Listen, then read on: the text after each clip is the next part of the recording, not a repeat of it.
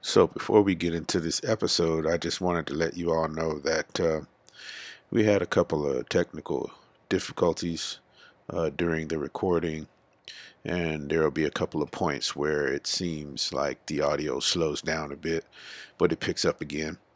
And I just wanted to let you know about that before uh, you started listening to it. Again, thanks for listening, thanks for your support, and keep us in your prayers. Thank you.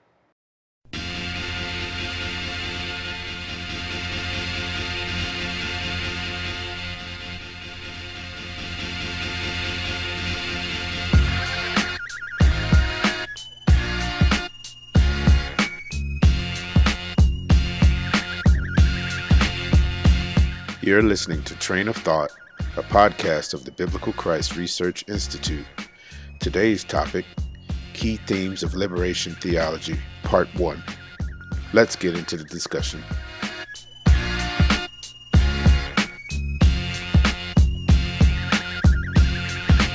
All right, episode six. Episode six. We are back. How's your Father's Day, man? It was awesome, brother. How was yours? I didn't do anything, so that was perfect. Good, good. All I did was grill some chicken. That's all the only thing I had to do. So I was Relax a little go. bit. Yeah. Yeah, yeah. I'm glad you had a good one, man. Yes, sir. So, so we're back from our little hiatus because of Father's Day. And we're getting back into liberation theology as it stands in Latin America, but uh, we're kind of changing it a little bit. Uh, I talked to Duran uh, a little earlier. I think it was yesterday, and uh, I was just thinking about when I was going through the history of uh, liberation theology in Latin America, and I was just like, man, it's like every country in South America and some of Central America is involved in this. Mm. And as I kept taking notes, looking at it, and I was like, man, there's no way we would be able to cover all of this history. It's just it's just too much. Mm. And so uh, I know that we had posted that the next subject would be history of liberation theology, but we're gonna skip that and we're gonna go to the key themes of liberation theology. And we're gonna discuss it again from the primary source. And this source is called uh, Introducing Liberation Theology by Leonardo Boff. And I'm assuming it's his brother. So it's just two Boffs on the cover. B O F F. Just like we did when we talked about uh, the the beginning foundation of liberation theology.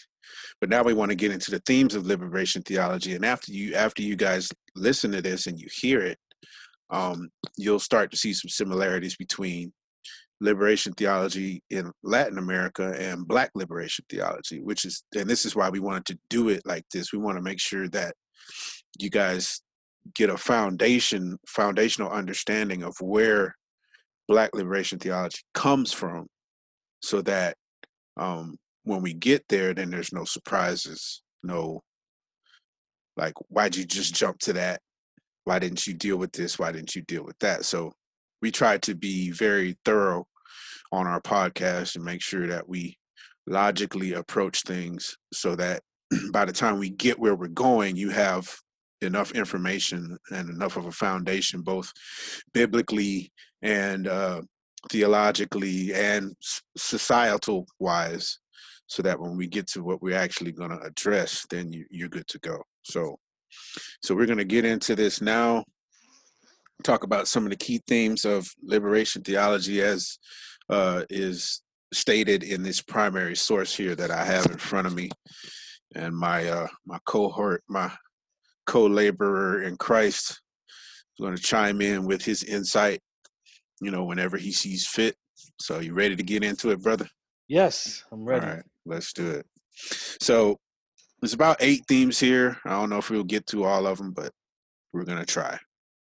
So, theme number one is that a living and a true faith includes the practice of liberation.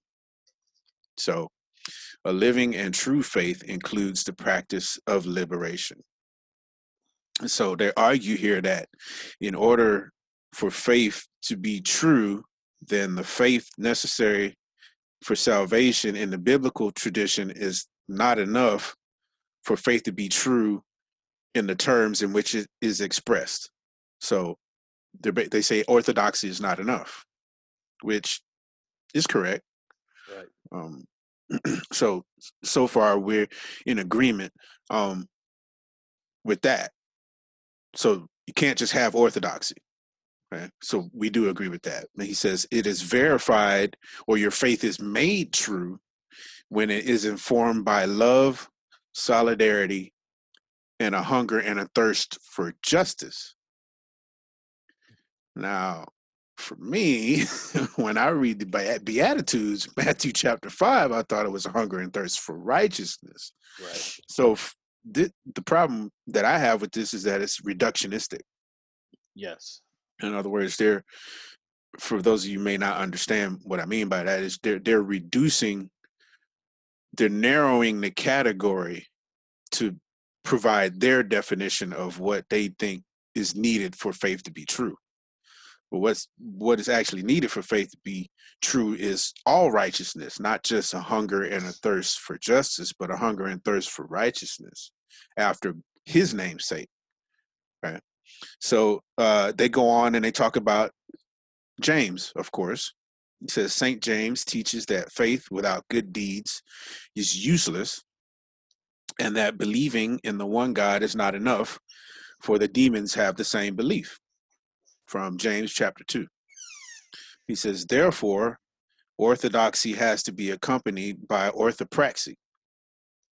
And, you know, we, you and I, and uh, the other brothers of the Biblical Christ Research Institute, we always talk about how it's one thing to have a sound orthodoxy, but we need to see some fruit. You know, there there has it has to be practice behind the orthodoxy or along with the orthodoxy. So again, here, I'm in agreement with that. But he says, living in true faith enables us to hear the voice of the eschatological judge in the cry of the oppressed. And so they go to Matthew. I see, I see the grin. They go to Matthew 25. Okay. So let's go to Matthew 25. And uh I can actually pull it up here. Go to Matthew 25 and we'll see what they're talking about here. And then, brother, you could chime in and let me know or let let our listeners know the issue here because they're they're they're arguing that living in true faith enables us to hear the voice of the eschatological judge in the cry of the oppressed and of course they only use one phrase I was hungry. so again, they like they did Galatians, they're Mm-hmm. kind of like ripping certain things out of the actual context. Okay, so I'm going to read uh, Matthew 25 verses 31 through 45, and then you can, you know, come in and share your thoughts. He says, "But when the Son of Man comes in His glory and all the angels with Him, then He will sit on His glorious throne, and all the nations will be gathered before Him."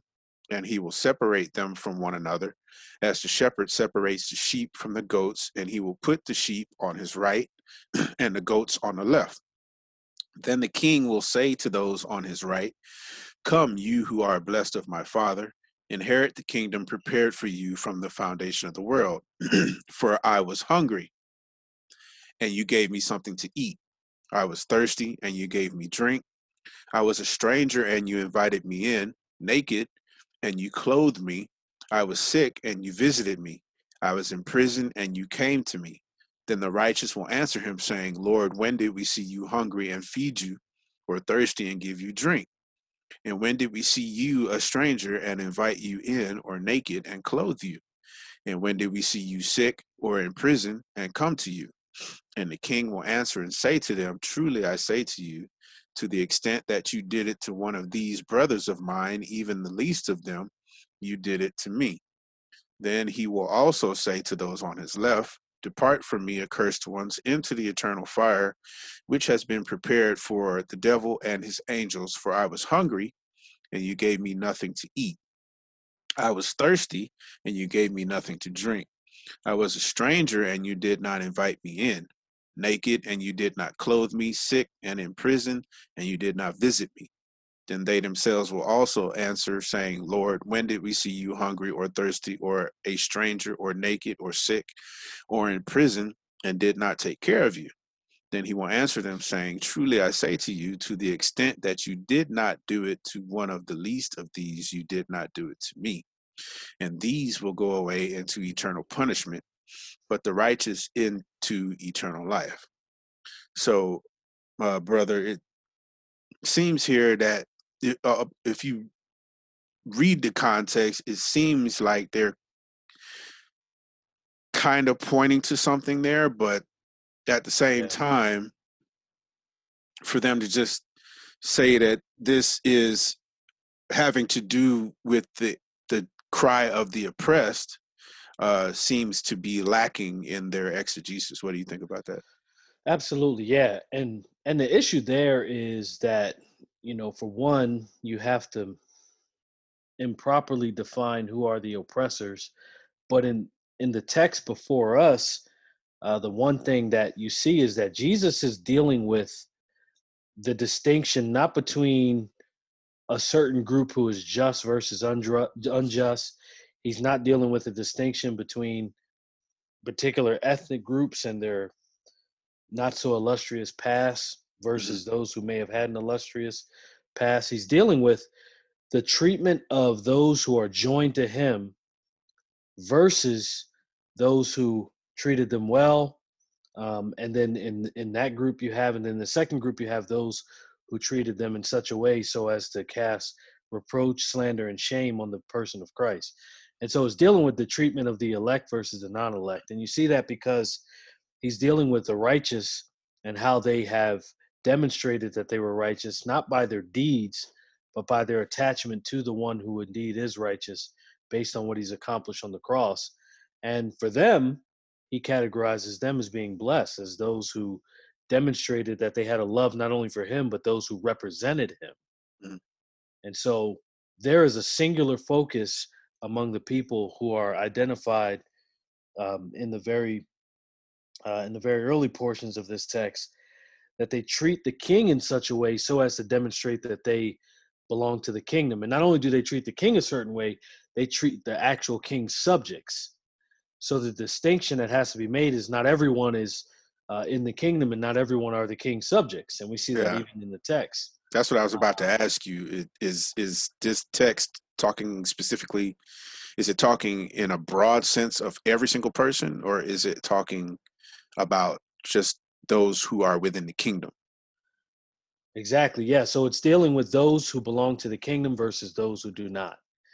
And so the issue at hand is those who treated uh, believers a certain way, or those who treated those who belong to Christ the same way, because they they do indeed belong to Him, and therefore they are bearers of His salvation image.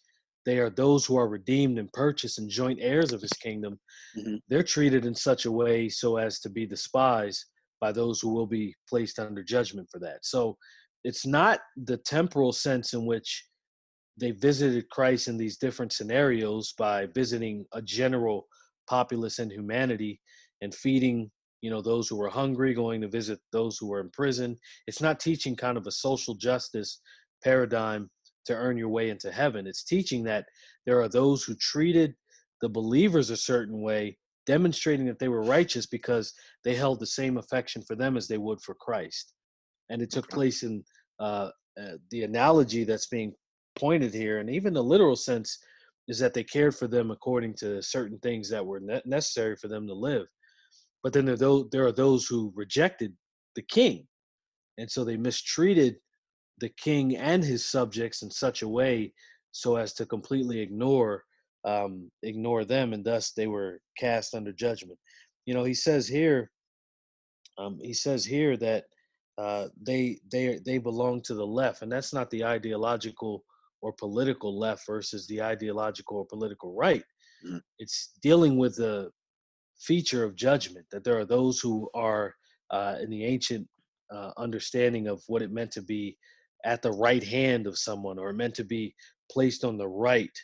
Um, as it relates to rulers, it was a place of prominence, power, uh, heirship, inheritance, all those things.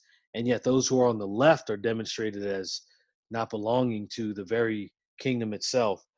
And so, it's not so much that they were guilty of mistreating, it's that they were guilty of being outside of the kingdom of God itself due to their nature. And the effect of that was that they rejected the king and his subjects. And in rejecting the king and his subjects, they were cast out uh, by judgment into eternal fire and torment. So it has nothing to do with if I go to you know visit enough enough prisons because those people are oppressed. If I go and, and open up enough soup kitchens, if I join my calls to a people who are determined to be oppressed by society itself, then somehow I'm a righteous man. That's not what the Bible teaches.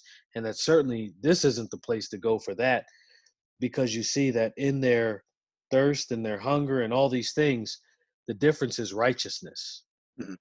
That the people who are commended by God did what they did according to his righteous standard, not according to some societal standard that was placed on them. Those who are um, commanded to depart from him are those who join themselves uh, to the cause of self righteousness, especially as we look to this text, because he's dealing with a people in Israel at the time who are self righteous, that they're bringing their deeds before him.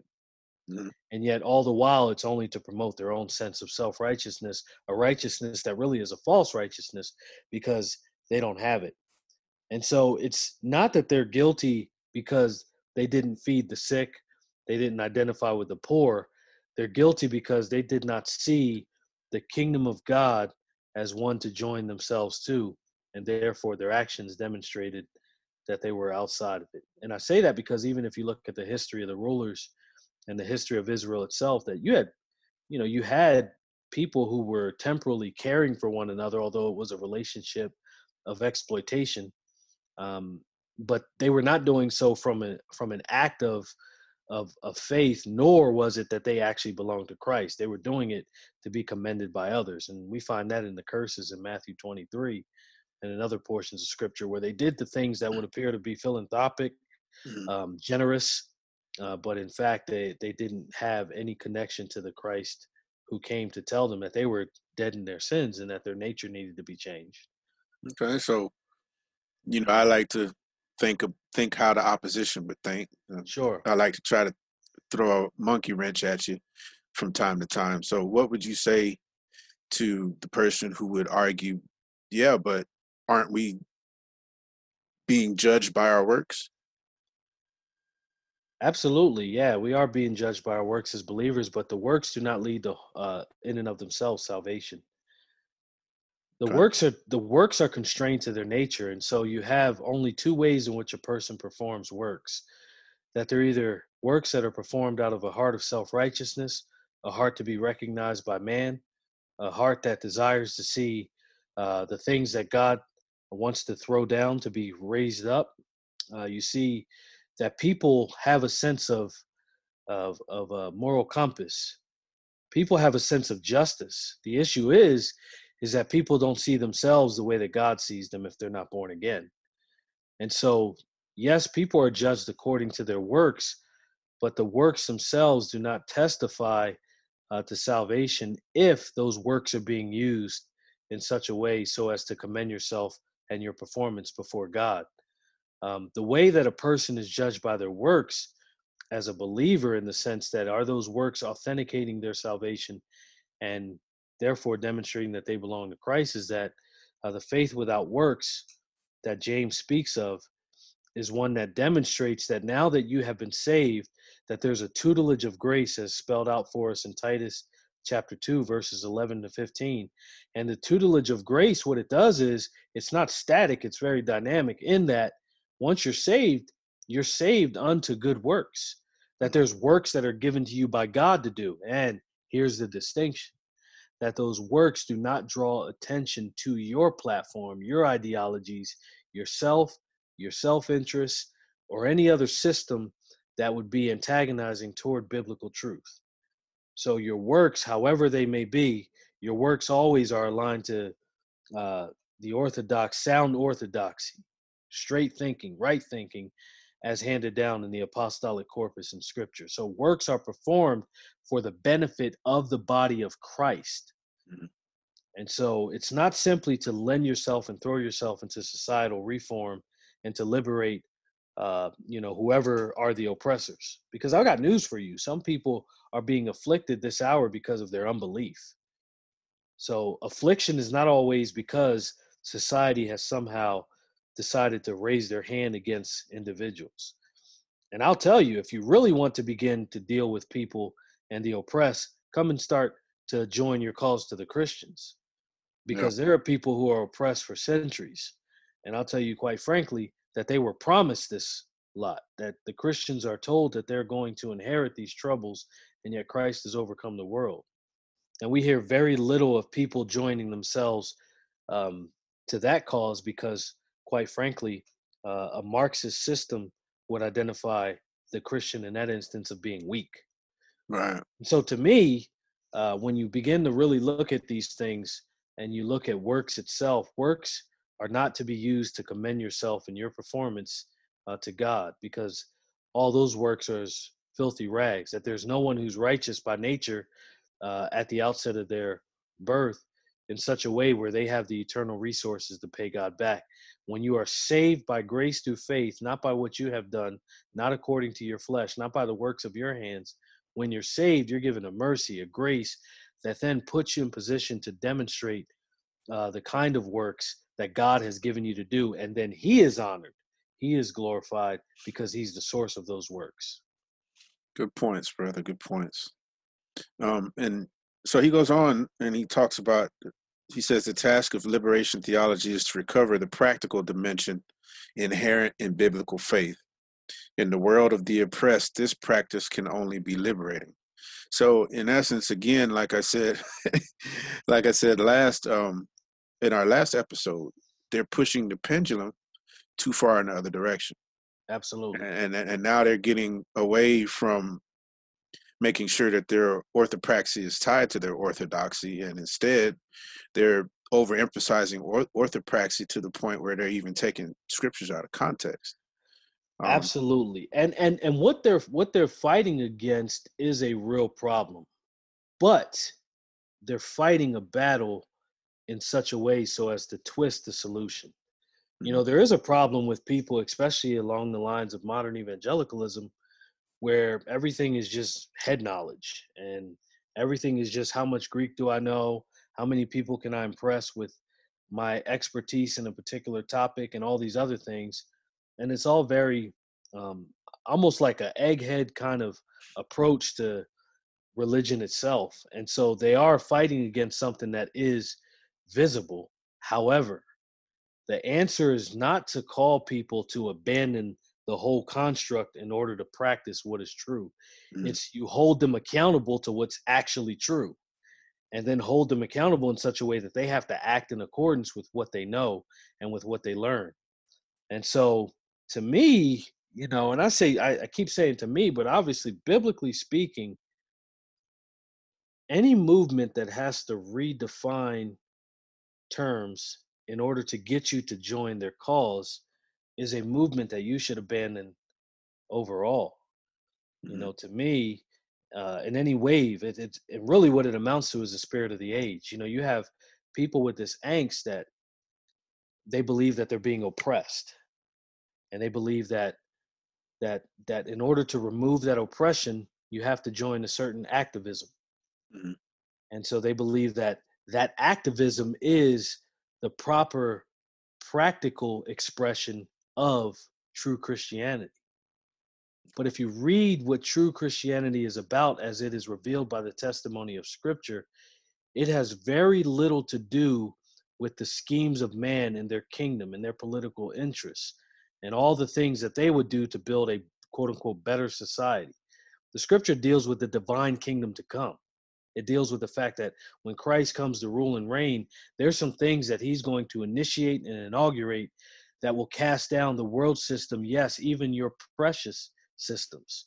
And so, you know, when you look at what has taken place, it's a kingdom that's not of this world. So you have a whole lot of people who are fighting for kingdoms that are that belong to this world and yet saying that they're christian yet saying that that's the most elaborate expression of their christian faith that if you don't stand with us because we're black then that means essentially you're not you're for the oppressors not the liberators and to me i'm going if i stand with you and think that your only means of liberation is some societal reform because of your skin color and mistreatments i have missed the point of your divine uh, the divine purposes for which Christ has sent his son, or for which God has sent his son Christ.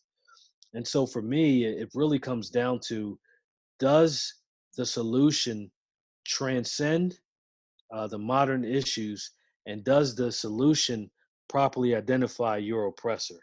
And I've got news for every man your greatest oppressor is yourself. Mm. You are your greatest oppressor. Ain't that the truth?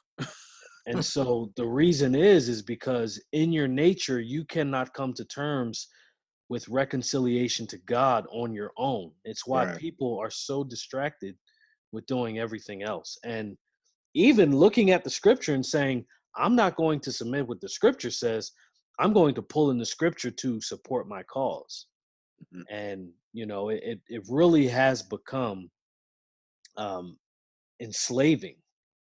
And and and you know we talk about it often a way to continue to enslave people is not so much you keep their chains on them but what you do is you keep their a sense of their own um, you keep a sense of their sin and impre- and oppression before them be it past present or future in such a way that you don't offer a means to be liberated from it at all. You just offer theory. Right you, you physically you physically remove the chains but mentally you keep them in the in the wrong mindset. Absolutely and you theorize about liberation. Mm-hmm. when really there is no liberation in joining yourself to any cause that has nothing to do with jesus christ right it's nothing but a false it's nothing but a false hope exactly exactly. Right, right. And, i mean like we said several in several episodes um societal reforms uh, there's nothing wrong with societal reforms. I mean we right. need we need laws absolutely. you know you know we we could use a little police reform. I don't i don't have a problem with that. Absolutely. Um you know our, our government needs to change that's for sure. But again societal reforms are only a band-aid they don't get down to the root of the issue which is the depravity of man yeah because the bible the bible doesn't teach the Bible doesn't teach anarchy. Right. Um, you know, so just as you need to ensure that ministers of justice are doing what God has commanded them to do, you need to ensure for yourself that you are following the moral mandates of what is required of you. And so if you're not doing that, you know, all this gray area stuff where people are protesting about things that really are a matter of can we identify objectively what is right and what is wrong. And because people refuse to do that, they find themselves just being joined to things on the basis of a new form of partiality, um, you know, which is really the pride of life that that John the apostle warns people against. Mm. But uh, but again, yeah, I mean, you you you know, you have to continue to set before people their oppression and then you have people who just are reinventing themselves as activists because they know that, you know, as long as there's the sinful heart of man, and as long as, you know, as long as people continue to demonstrate their sinfulness, especially when you have the means of recording things on both sides, you know, as long as those things are evident, you can act you can be an activist all day about those things. And make good money on it too. And make good money and you have to continue to set people's uh, set people's failures and conditions before them to continue to tell them why your why your system of liberation is the best system. There you'll you'll hear very little of actual solutions. All you hear is angst anxiety frustration and and i'm even talking about in the in the latin american liberation theology context you hear the the leaders of old and even leaders of the new school talking about how people need to be liberated and they they deal with why they believe that that's true but they never really deal with the fact that there's a once and for all solution to all of this mm-hmm. and so um, there's always someone waiting to get rich off identifying you as being oppressed And Right. So you they they become rich when you start to believe it's true.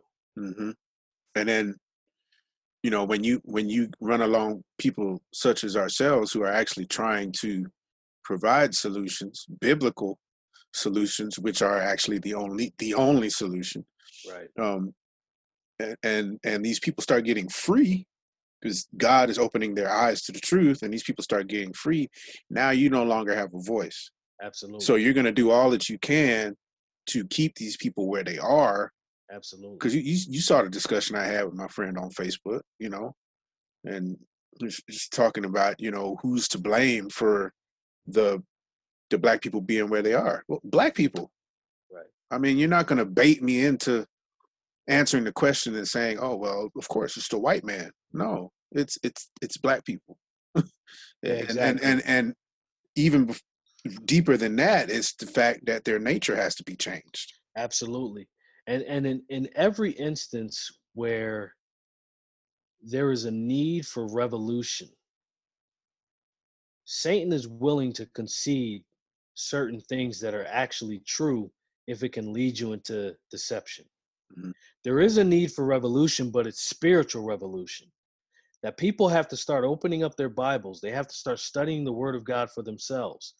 They have to come out of these places that are simply feeding them cotton candy and all this other stuff. Mhm. And they have to begin to deal with the fact that your greatest oppression is not anything that's happening in this life as an effect. Because you can identify in liberation theology, they do a good job of identifying the effects and trying to argue that they're causes. Mhm. But the cause of every man's uh, oppression is the fall itself. That Right. that's the issue. So then the question is, how do we deal with the fall? How do we deal with the fall of man? Because every man is fallen. Mhm. And yes, some express their depravity in different ways, and some express their depravity in in in more overt sinful ways. But nonetheless, it's all depraved. Yeah. And depraved minds argue against and with depraved minds. And so uh, so you have to deal with the original cause of things. And then when you deal with the original cause of things, you not only are speaking to people's effects and trying to propose yourself as the solution to those things, and nor do you become overly frustrated uh, about those particular things as well. Um, but yeah, I mean, we we we talk about it all the time. Someone is looking for someone to blame for their circumstances but the issue is always going to come back to who God is and and and are you found in him? Are you saved by grace through faith or are you his enemy? Mhm. because I don't mind if all society has deemed me an enemy if I'm reconciled to God. Romans uh, chapter 8 no condemnation therefore awaits those who are in Christ Jesus. But if I am joined to society's causes and society kisses me and commends me for what I say and do, and yet I find myself compromising the truth of God's word to identify with people, with people who have grieved him based on their nature and based on the fact that they have rebelled against him and his son. There's no reason to identify with that. And and I believe it has to be exposed and obviously, what we're saying, people have a ready answer for, and they can turn you off and say, "You're obviously not speaking to the things that are taking place." Yeah, yeah, yeah, but but you're not speaking to the issues that that afflict uh, one particular ethnicity over another. Well, that's not the the goal of the truth, because the goal of the truth doesn't gather in one particular ethnicity above all others, Right. because then God would be a, a God of partiality Mhm. what it does is it brings in a people from every tribe, nation, and tongue. But I've got news for you: it also excludes a people from every tribe, nation, and tongue. Yeah. And so the issue is not, you know, the transgressions that man has against man. That's an effect. That's not the cause. Mhm. And so uh, when you only deal with the effects, again, you can propose any kind of thing and then justify it along those lines as well. Right. And you talked about, you know, people are always looking for somebody to blame. It actually works out for the second point. the second point is the living God sides with the oppressed against the pharaohs of this world. So here they're, Yeah. they're t- taking an Old Testament narrative and then they're plugging modern day people into it. So he says, in uh, let's see, he says, uh, but beyond divine transcendence, God is not a terrifying mystery, but full of tenderness. God is especially close to those who are oppressed. He's implying like every, everyone.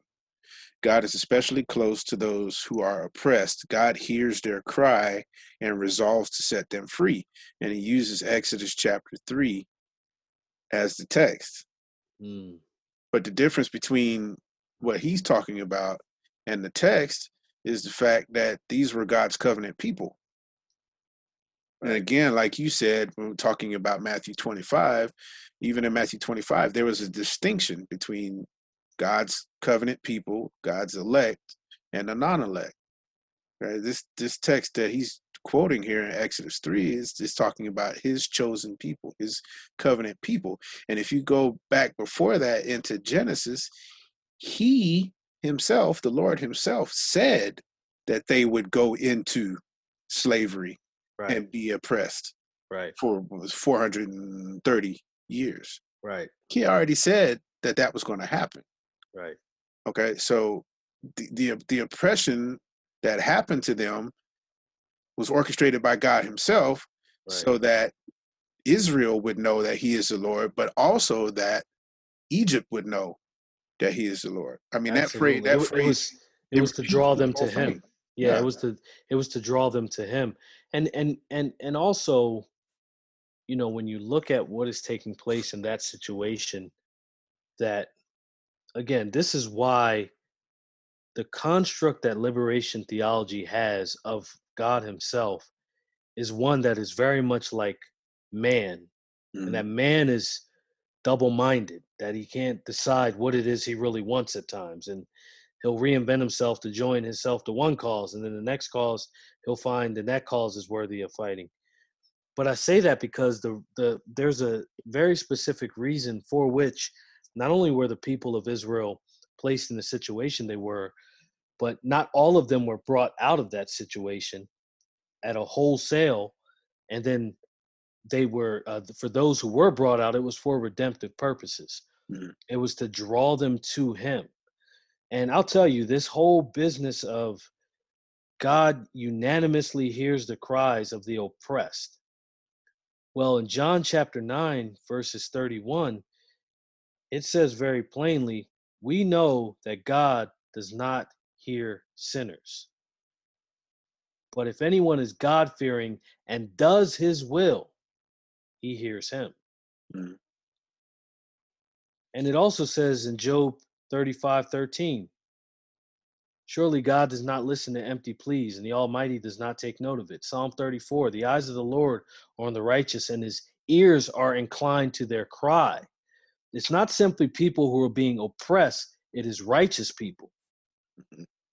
And so oppression is an effect, it's not a cause. And so when people keep saying that, oh, we are oppressed, well, that's a cause. You have to ask why. And the why may lead to some very real answers as to your position before God. Mhm. Why are you afflicted with torment? Why is everything bothering you as it is? Why do you look at another person crafted in God's image and think that they're responsible for impeding your progress in this world? So it's not necessarily dealing with your sense of oppression because that's a very subjective thing. Mhm. When you talk about being righteous, that's a very that's a that's a very objective thing. Right. So, in terms of the Christian, for those who are listening to this, I would say you have to stop using the constructs of the world to explain your position. And the construct of the world, even this worldly ideology of liberation theology, wants to move aside what it means to be righteous and replace that with oppression, what it means to be oppressed. Because everybody in their life goes through oppression. But Mhm. again, it's who do you blame for that oppression? Is it circumstances? Is it societal conditions? Is it a particular ethnicity? What God is dealing with is the righteous, and it's the righteous he hears because everyone who who is oppressed is not righteous. Right.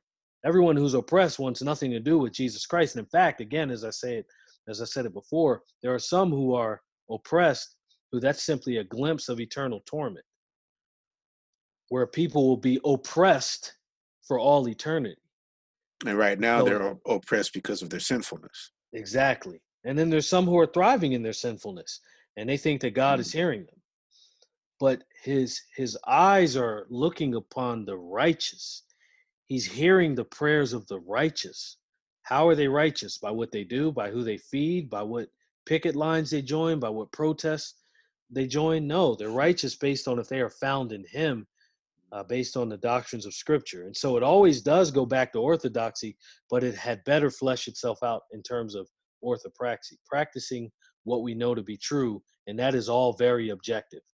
And so it's it's not based on liberating the oppressed; it's based on liberating the unrighteous. Yeah. Now you you also talked about God and why he can't be partial. Right. So get ready for this. He said God is father of all, but most particularly father and defender of those who are oppressed and treated unjustly. Out of love for them, God takes sides, takes their side against the repressive measure, measures of all the pharaohs. This partiality on God's part, which you just said God can't be partial. This partiality on God's part shows that life and justice should be a universal guarantee to all, starting with those who are at present denied them. No one has the right to offend another human being, of course not, the image and likeness of God. God is glorified in the life sustaining activities of men and women. God is worshiped in the doing of justice. God does not stand by impassively watching the drama of human history, in which, generally speaking, the strong impose their laws and their will on the weak. The biblical authors often present Yahweh as Goel, which means he who does justice to the weak, father of orphans, and comforter of widows. So here they're saying that God is doing something that he himself said not to do. You know, and then they, they go on and talk about he who does justice to the weak, father of orphans, and comforter of widows. So they're, they're only zooming in on Right. certain aspects of the character of God and not Right. looking at God in in the wholeness of his character and his attributes. and and and let's let's explain it this way and you know obviously when you look at what scripture is saying in the grand scheme of what God is doing with Israel then what they would have to accuse God of is being a God who is a is one of partiality which is no God at all Mhm. because what he does then is he liberates Israel in certain features of their history and he lavishes upon them the treasures and the riches of grace. He he brings them into a land flowing with milk and honey. He brings them to a place, and it, it obviously it's not total fulfillment until the end times, but he brings them to a place of partial fulfillment where he lavishes all these mercy toward them. And I'll tell you even more, and this is an argument against the whole idea that he only identifies, in a sense, or zooming in on the fact that he only identifies with the oppressed when he makes believers what they are in terms of joining them to his son, the substitute, the Lamb of God, who takes upon himself the sins of the world, and the world being confined to those who believe and to the elect of God, he Mhm. lavishes upon them an eternal kingdom. He gives them eternal riches and glory in Christ Jesus. He gives them the, the gr- more untold riches uh, than, than, than all the world could amass. And it says even about him, as we describe features about God, that the world itself, the treasures of the world, in a sense, are his to be used at his disposal. So there's a God in which uh, that that they are absent of. That this one true God is one that's not simply haggardly and beggared and seeking to identify with people who are oppressed, but one who has untold riches, who is not going to lavish people in this life without the pain of suffering, but he's going to lavish upon them eternal riches that far surpasses any riches in this world itself. And so when you look at what God is doing, even in the sense of people being joined to his kingdom as joint heirs, he does not only side with the oppressed, because he lavishes riches upon those who belong to him, and he's pleased to give them the kingdom, the kingdom of God, far surpassing anything in this world, even the glory of all other kingdoms. And when he lavishes upon them things like grace, things like mercy, what comes with that is eternal riches, Mm. eternal glory. All the things that man is trying to attain to in this temporal life, God gives to his elect in eternal life. And so if he were one who were simply concerned with the plight of the oppressed, he wouldn't lavish them with riches. He would keep them oppressed and he would superimpose himself into their oppression and remain oppressed with them. Because that's what liberation theology of all stripes and shades and ethnicities is really functionally asking for, even though they themselves don't practice it that way, because the leaders at the top are always those who are rich themselves. Mhm. And so when God is dealing with Israel, it's not simply identifying with them in their conditions, it's bringing them out of their conditions. And it's bringing them out of their effective conditions, which the effect of their conditions is caused by sin, rebellion. And so God needs to be merciful to bring them from that and to lavish upon them the riches of his glory and his grace. And so I use those terms not generally, but as an expression, because what God does, it can be studied in scripture Mhm. that what he owns is the riches and glory of eternal treasures. Okay. Okay. Which actually, I mean, have you read this book? Because it actually, what you're no, saying uh, actually, I because the, can't say that I have at wholesale. We've talked about it.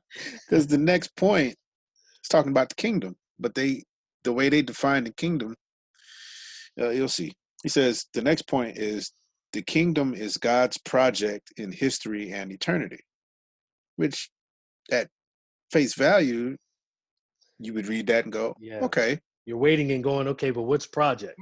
right right so he goes on and he he says the kingdom is not just in the future for it is in our midst it's not a kingdom of this world but it nevertheless begins to come about in this world the kingdom or reign of god means the full and total liberation of all creation see that is that they got to get that word liberation in Yeah, everything Yeah. just like we repeat things so that they stick in people's minds they do the Yeah. same thing Right. because the kingdom or reign of God means the full and total liberation of all creation in the end, purified of all that oppresses it. There's liberation, oppression, liberation, oppression, transfigured by the full presence of God. And he says, no other theological or biblical concept is as close to the ideal of integral liberation as this concept of the kingdom of God. Then he goes on, he says, because the kingdom is the absolute, it embraces all things the sacred and profane history, the church and the world, human beings and the cosmos.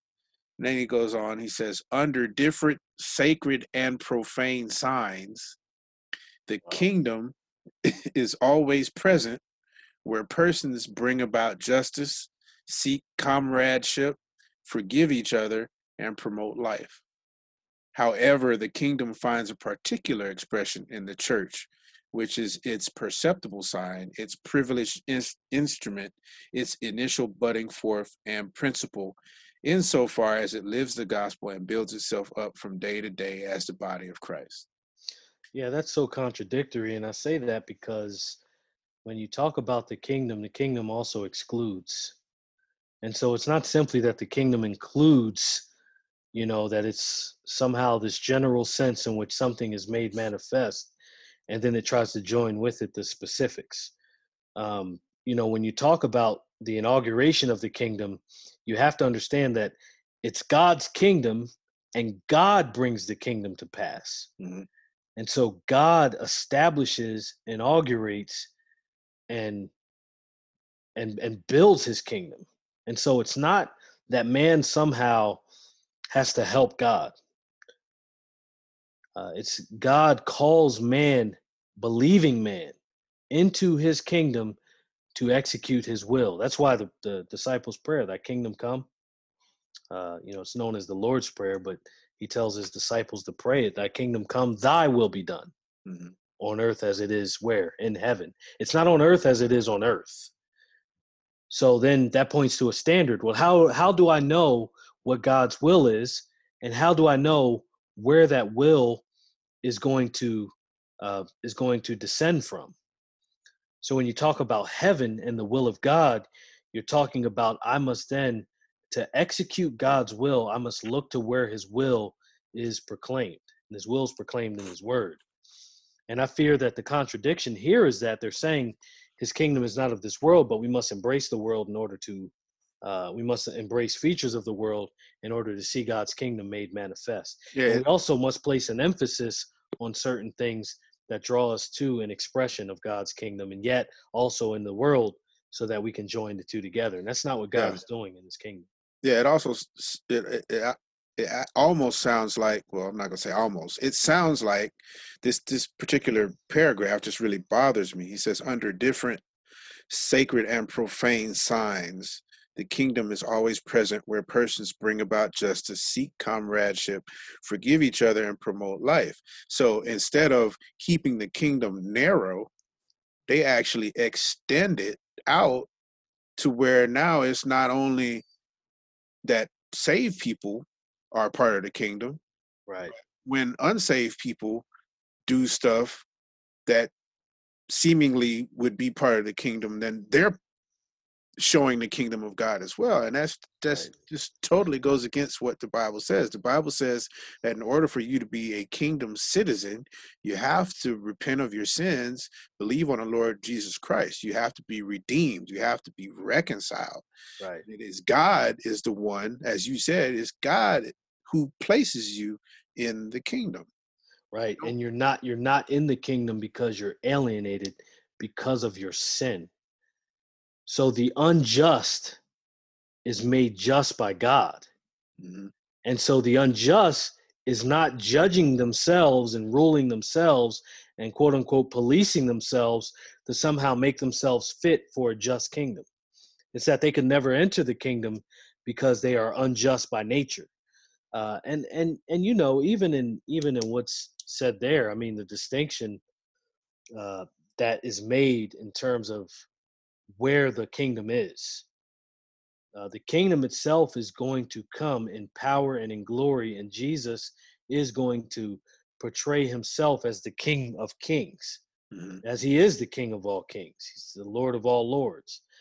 And so, you know, when when liberation theology is speaking about the kingdom, the kingdom of God, even for those who dare go in that direction, they are talking about the inauguration of ideology Mm. political government ideology and how that will impact the socioeconomic poor and also those who they would deem uh, poor even if they join at the theological pretenses but they're never talking about divine truth they're Mhm. not they're not they're using terminology that corresponds to divine truth but they're redefining it in such a way so as to express that man's greatest need is to be liberated through political ideology and you know for those of you listening you can identify what are certain features of that it would join itself to certain marxist ideology communistic ideology uh, sharia law and other things Mhm. of of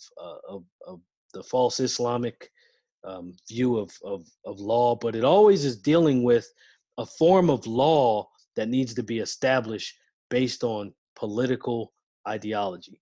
And even when they speak in theocratic terms, they're not speaking of Jesus bringing in his will and his kingdom because they're always telling you what you have to do in order to inaugurate his kingdom on his behalf.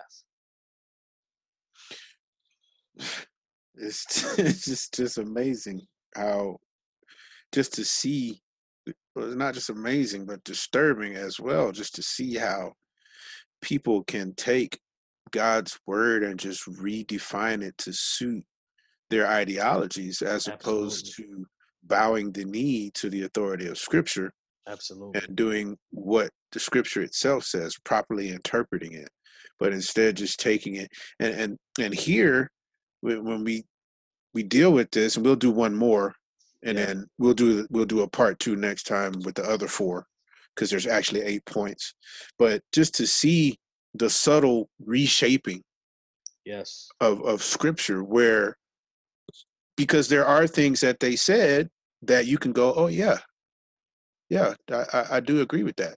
Like especially in the next point that we're gonna, the last point we're gonna do, you hear these things, and you're like, oh yeah, yeah, yeah, okay.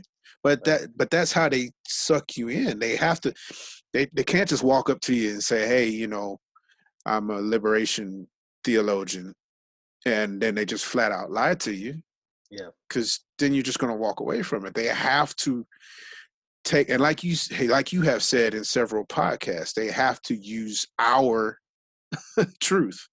Right. They use our truth to draw people in, so that that it and once they get those people in, then they subtly bring in the deception piece by piece to the point where I mean, like this is how people go from being, I guess you would say, sleep to woke.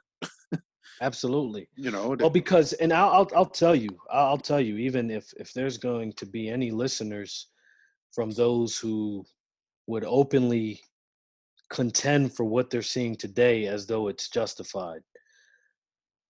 You know, you're dealing with people who are overtaken by emotion.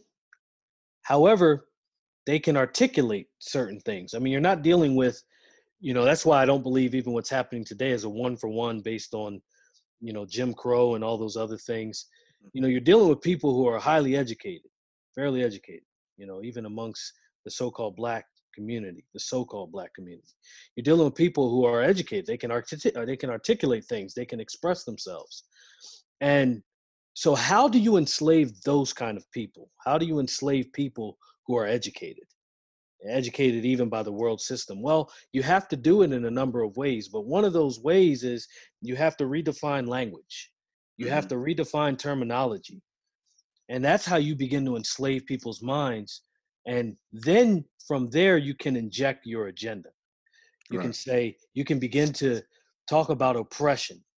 You can then begin to have them consider that one life is certainly demanding of our attention over the next.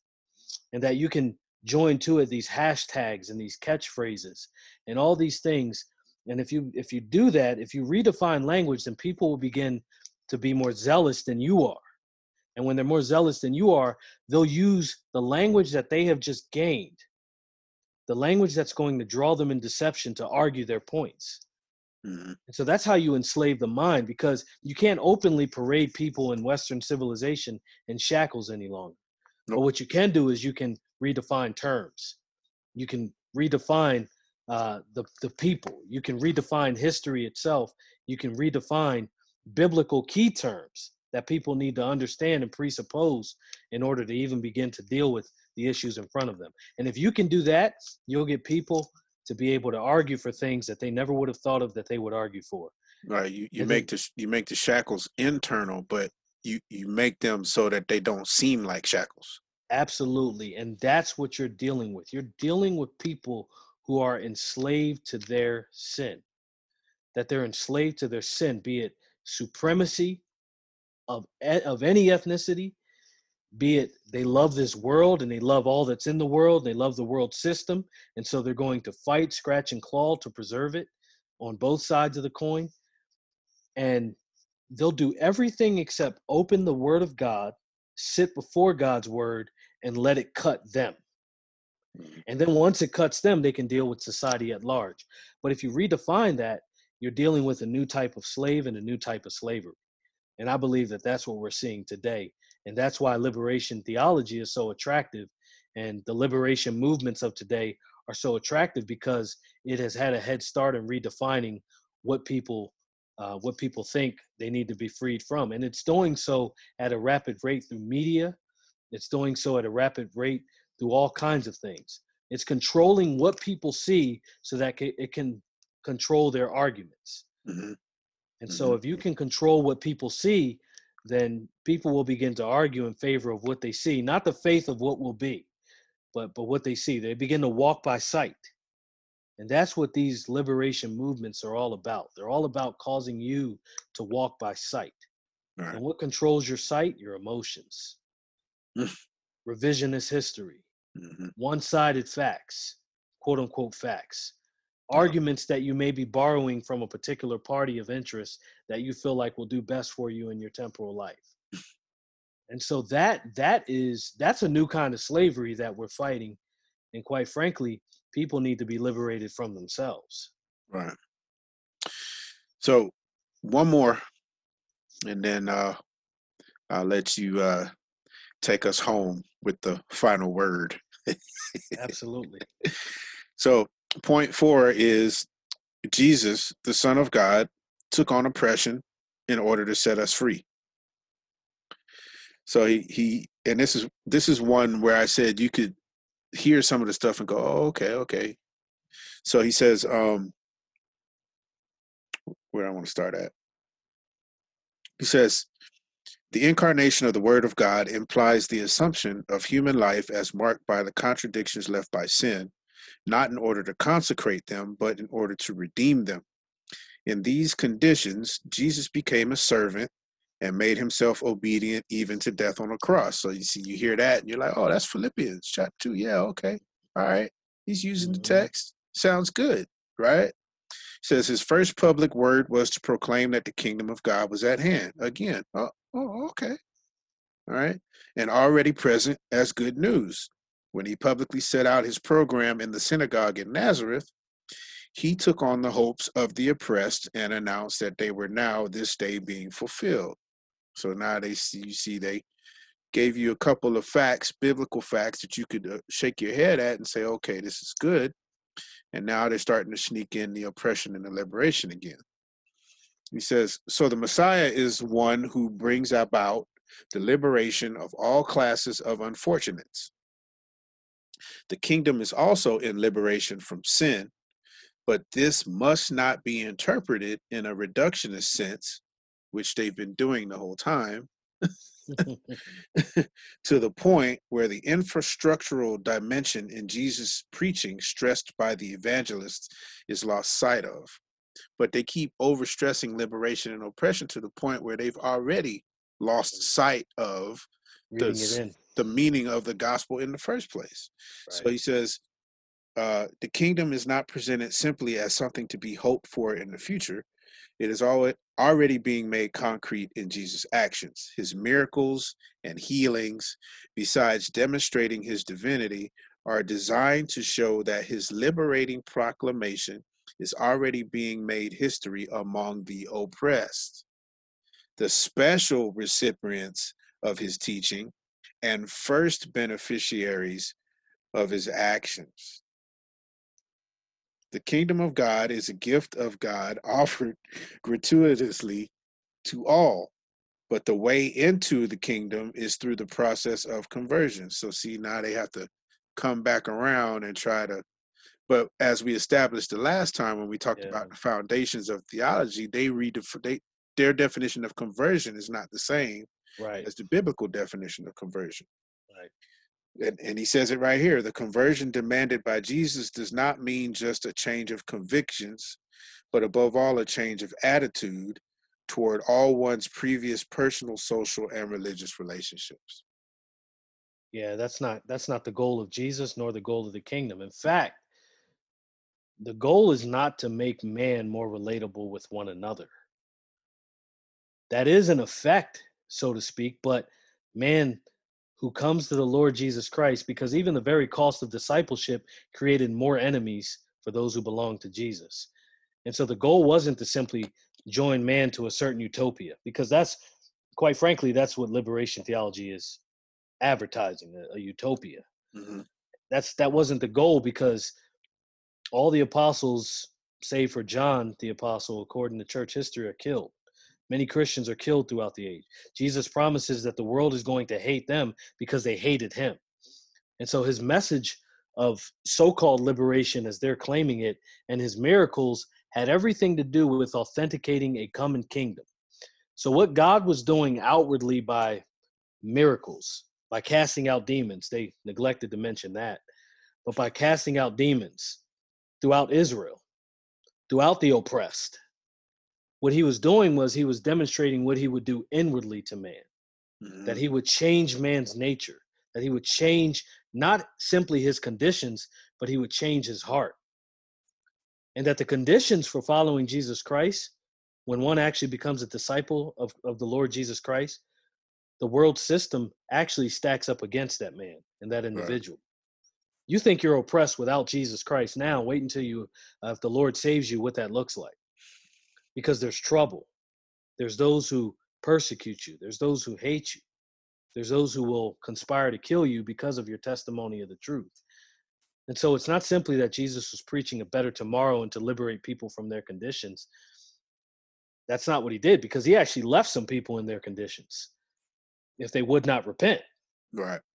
But the condition being not temporal and societal reform, the condition being reconciliation to God, to God Himself, no matter what the world does.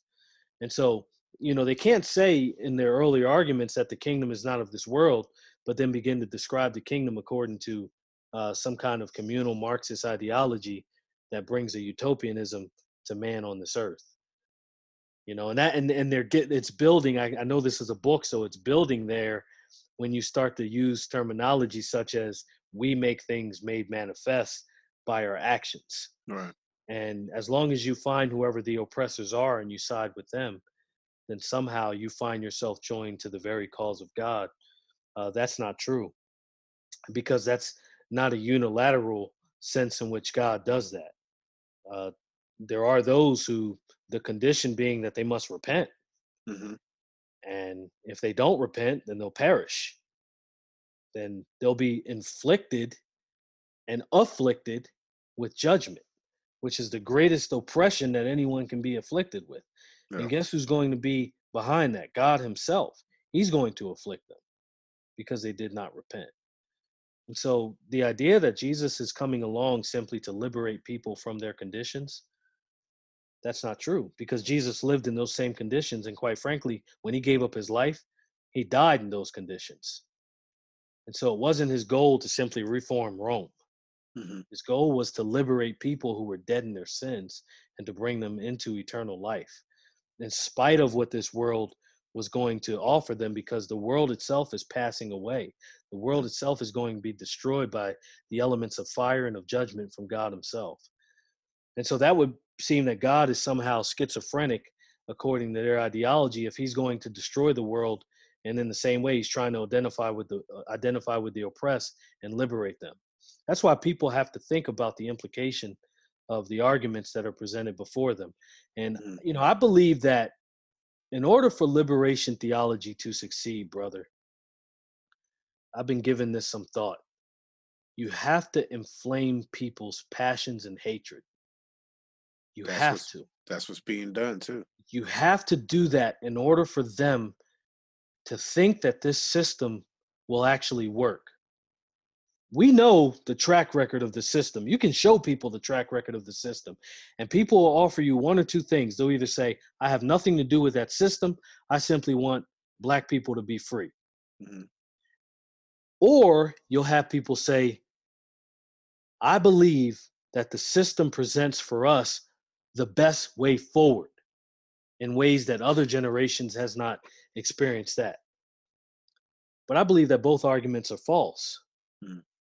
Because each of them deals with the effect. They don't deal with the cause. Is there oppression? Is there ethnic prejudice? Sure. Those things are there. Are they systemic enough where your personal progress cannot move forward in such a way that everyone is to blame because you have failed? To me, that's a more enslaving system than any system I could think of.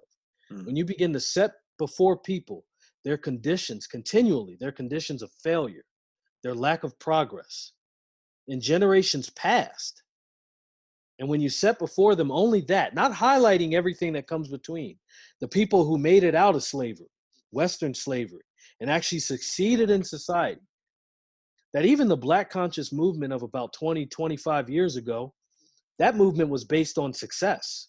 Mhm. That movement was based on what Black people actually accomplished in history. Black History Month wasn't it was a commemoration of what people accomplished. It wasn't to overthrow their accomplishments in favor of holding before them ancient oppression. And so when you're dealing with that, you have to inflame that in people, brother, in order for people to not only look away from their solutions, but to begin to raise up their new captors as their heroes. Right, and then Because and also that's that's what liberation theology has always done. Mhm. It paints your captors as your heroes. And then you begin to identify with your captors as those who can liberate you. Stockholm syndrome. Absolutely. And that's what Yeah. you're seeing. and like it also does one of the things that you said it also causes them to ignore because when i argue with these guys i always argue about well, what about all the achievements that black people all the success that black people have in the past and now all the basketball players football players olympians uh people in legislate like angela stanton king is she's running for uh, Congress in Georgia, I believe it's Congress. Mm. She's running for in, in Georgia, you know. Um, all these black people now have all these things afforded to them, all this success, all all of this, and, and a lot of them come from adversity. Right.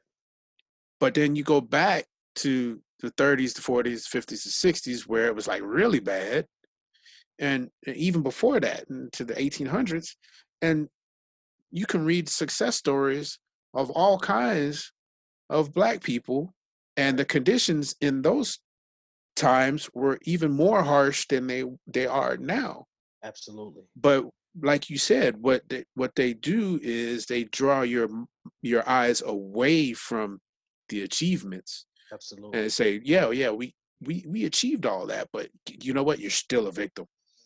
You're And- still oppressed. You're and- still racially profiled. You're still a, a victim. You're still weak. You know the white man still doesn't want you to get anywhere and do anything.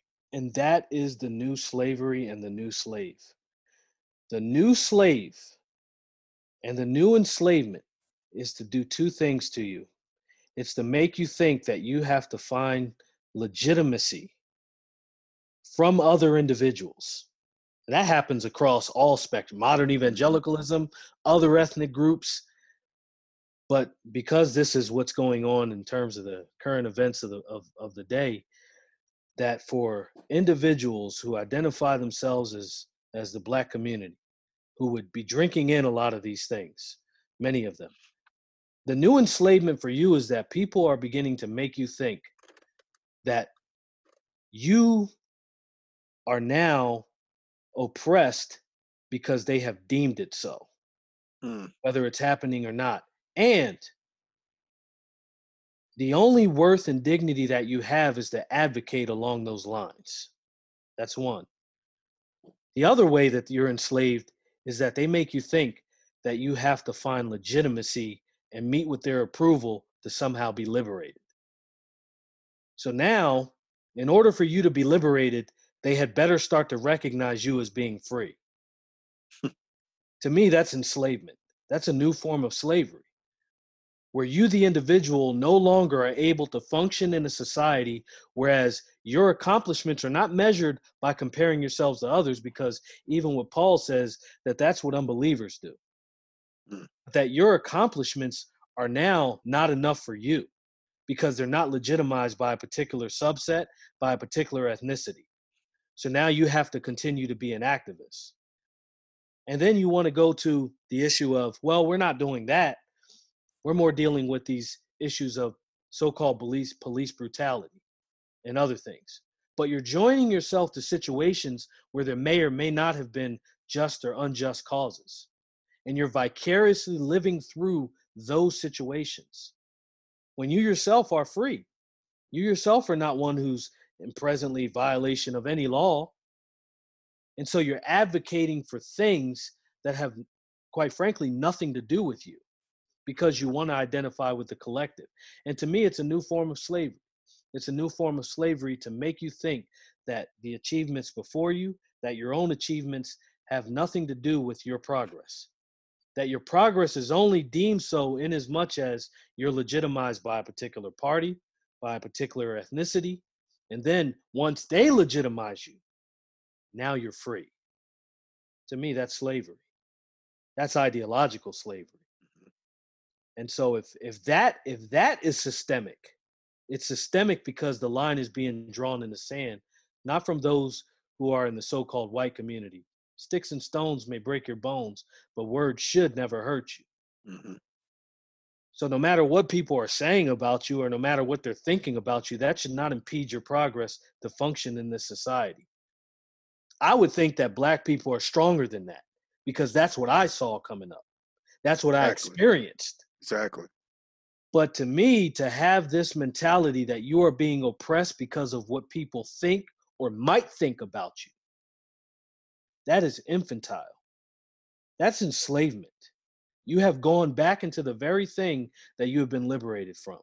Mm. And then to join it to this liberation movement and these liberation movements such as Black Lives Matters and all this other stuff, and to then join it to liberation theology because they are, and to Marxism because that's what they want. And to take yourself out of a free economy and to take yourself away from these things in order for you to prove the point that you're oppressed. When if you really look around you when you really if you really look around to what you are experiencing this hour it's not oppression. You're free you still have freedoms you may not know what the extent of those freedoms are you might not feel like you're free but freedom isn't a feeling Right. it's a disposition.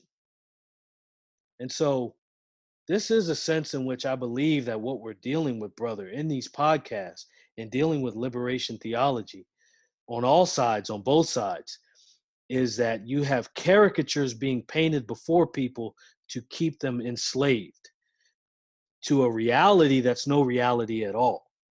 That you have people who think they can't go anywhere all the while I've watched people argue that they're not free and that the white man is the source of all their trouble and that they feel unsafe in their society. And you begin to launch into a debate with them. And you know what they say? I'm going to have to get back to you because I'm going out to take my children to X, Y, and Z. Hmm. so you have freedom of movement. You can take your kids outside in this society. You can take them to a park. And sure, you hope that something wouldn't happen. But that's the same thing I do when I get into a car. I hope I don't get into a car accident. When I book plane tickets, I hope the pilot knows what he's doing. But it's not systemic. It's not every plane that I get on will crash. Every car that I drive will lead me to a car accident. Hmm. That's systemic. To me, what's systemic is the institutionalized way of thinking that has overtaken this generation. That's systemic. And they want us to think that so called ethnic prejudice is systemic. That's not systemic. It's not systemic because you even have a voice to challenge it. You have a social media platform to challenge it. Mhm. During Jim Crow, if you spoke out anything against systemic oppression and racism, Right, You're done. quote unquote, you're dead, you're hanged, That's a wrap. your life is forfeit. But Mhm. that's not the case in the modern context in which we live. Now, I would compel you and beg you to do one thing repent, turn to Christ, and live. Why? Because then you're given the most sure, objective, courageous platform to speak with a boldness that's not your own, a courage that does not inherently belong to you, because you have all of heaven backing you up. Mm. So I would pray that over the course of what we're saying, and I have to plead to people directly, I have to plead to you directly out there because you can't read what I'm saying without your emotions being invested. Mhm. So maybe the spoken word will do. I don't know. Maybe it's not for you. Maybe it's for your children born after you that will undo all your angst. But what I pray and hope that'll happen is people come to terms with what they really see. That no matter who's in office, no matter what they're doing, you presently live in a free society. You may not like the free society in which you live. So now you have tools and processes in place to contribute to the change of that society. And that doesn't mean tearing it down piece by piece, but that certainly does mean impacting it in the way that you know how. And in the way that you know how is, I would argue, is education. Mhm. You have to be educated. Before you can argue for change, you have to know how things work. It's so many people I see arguing for change from a paradigm of liberation theology, which assumes you don't know how things work. But if you know how things work, you know how to get them fixed. And if you don't know how to get them fixed, you probably need to stop alienating yourself from people who are actually offering solutions and try their solutions. If their solutions don't work, you've lost nothing.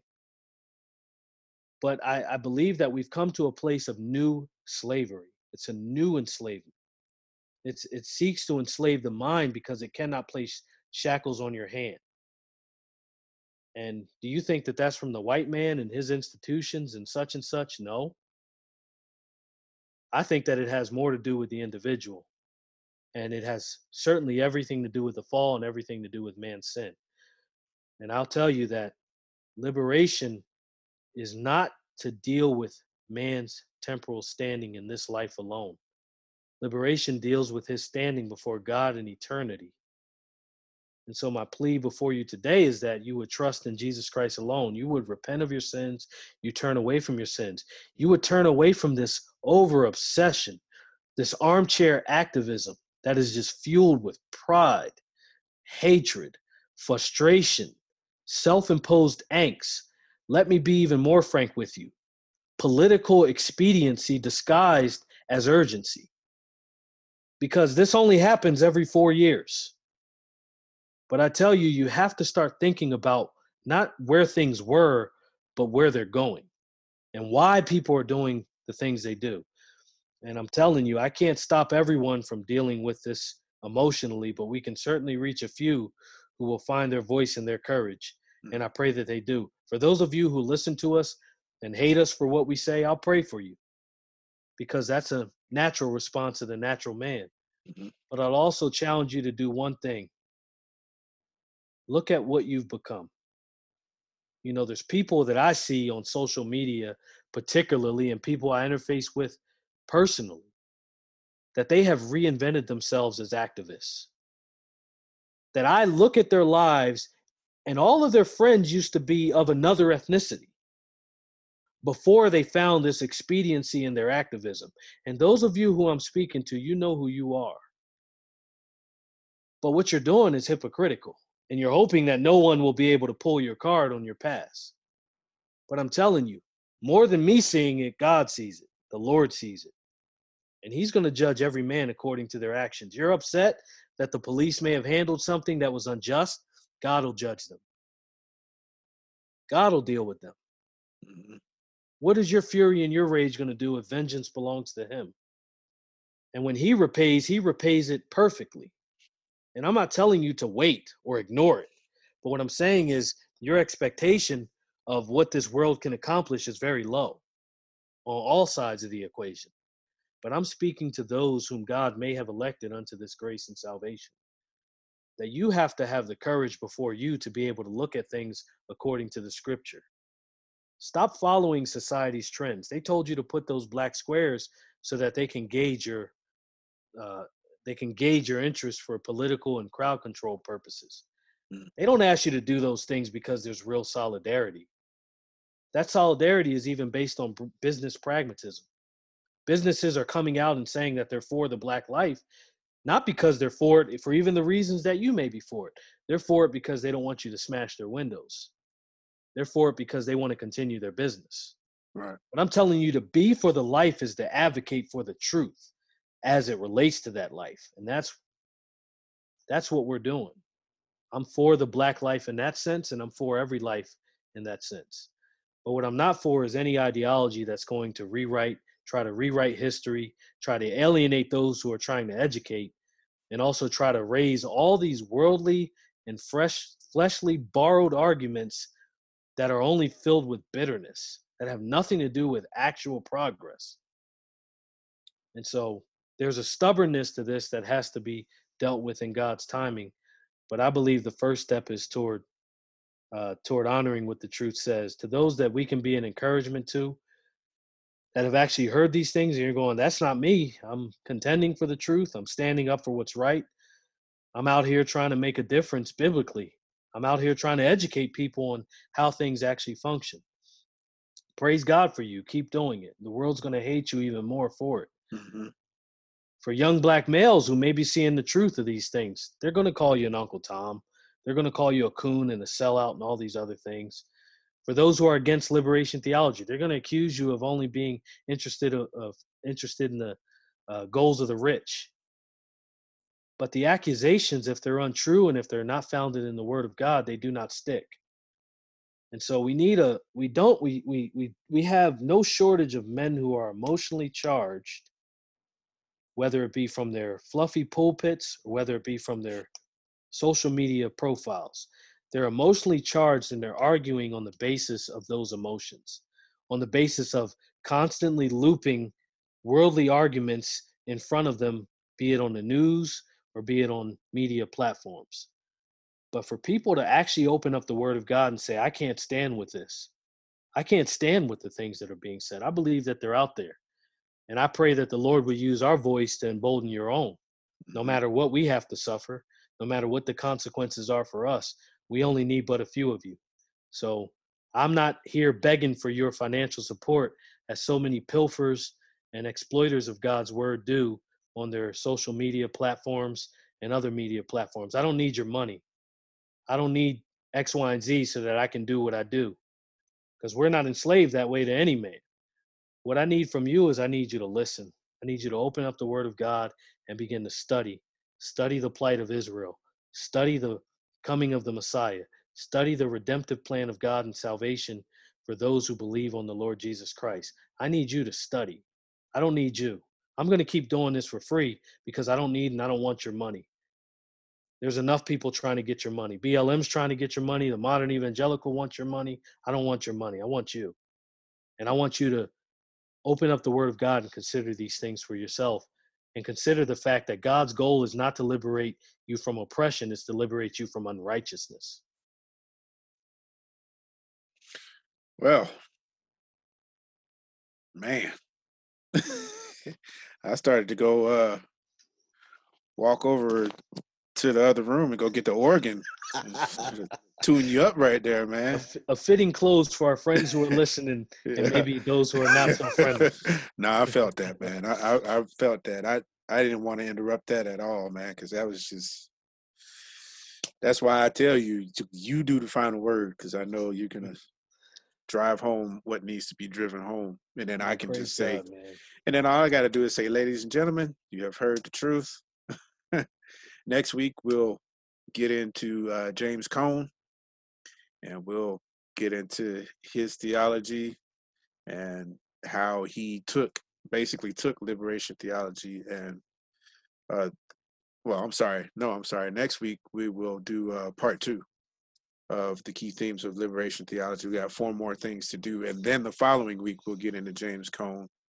And then the week after that we'll get into uh how the black church uses black liberation theology uh i would uh, pretty much argue improperly as opposed to just as Duran said, studying the redemptive plan of God and just proclaiming the truth.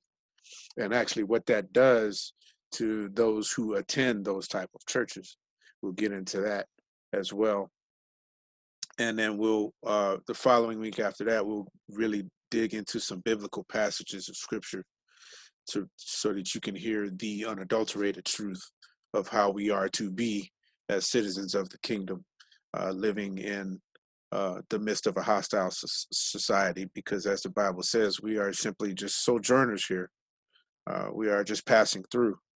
Um, but it doesn't mean that we just sit and do nothing at the same time but we have to do things according to god's will because as duran said it's thy kingdom come thy will be done not what we think or what ideology we think we're supposed to use no pragmatism of what is supposed to work so We'll get into all of those things in the following weeks. We pray that you would continue to listen to us.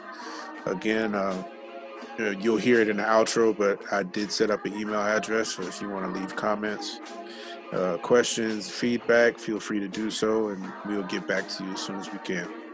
Again, this is a train of thought podcast for the Biblical Christ Research Institute. Pray that you have a blessed week. Thank you all for listening.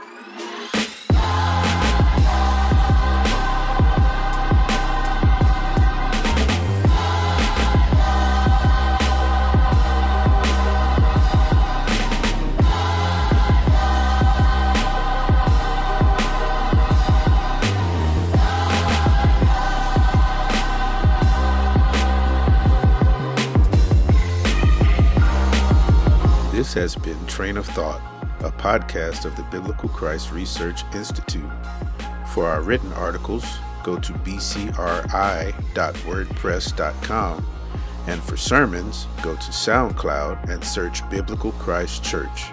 For comments and questions, email us at bcri at gmail.com. Thanks for listening.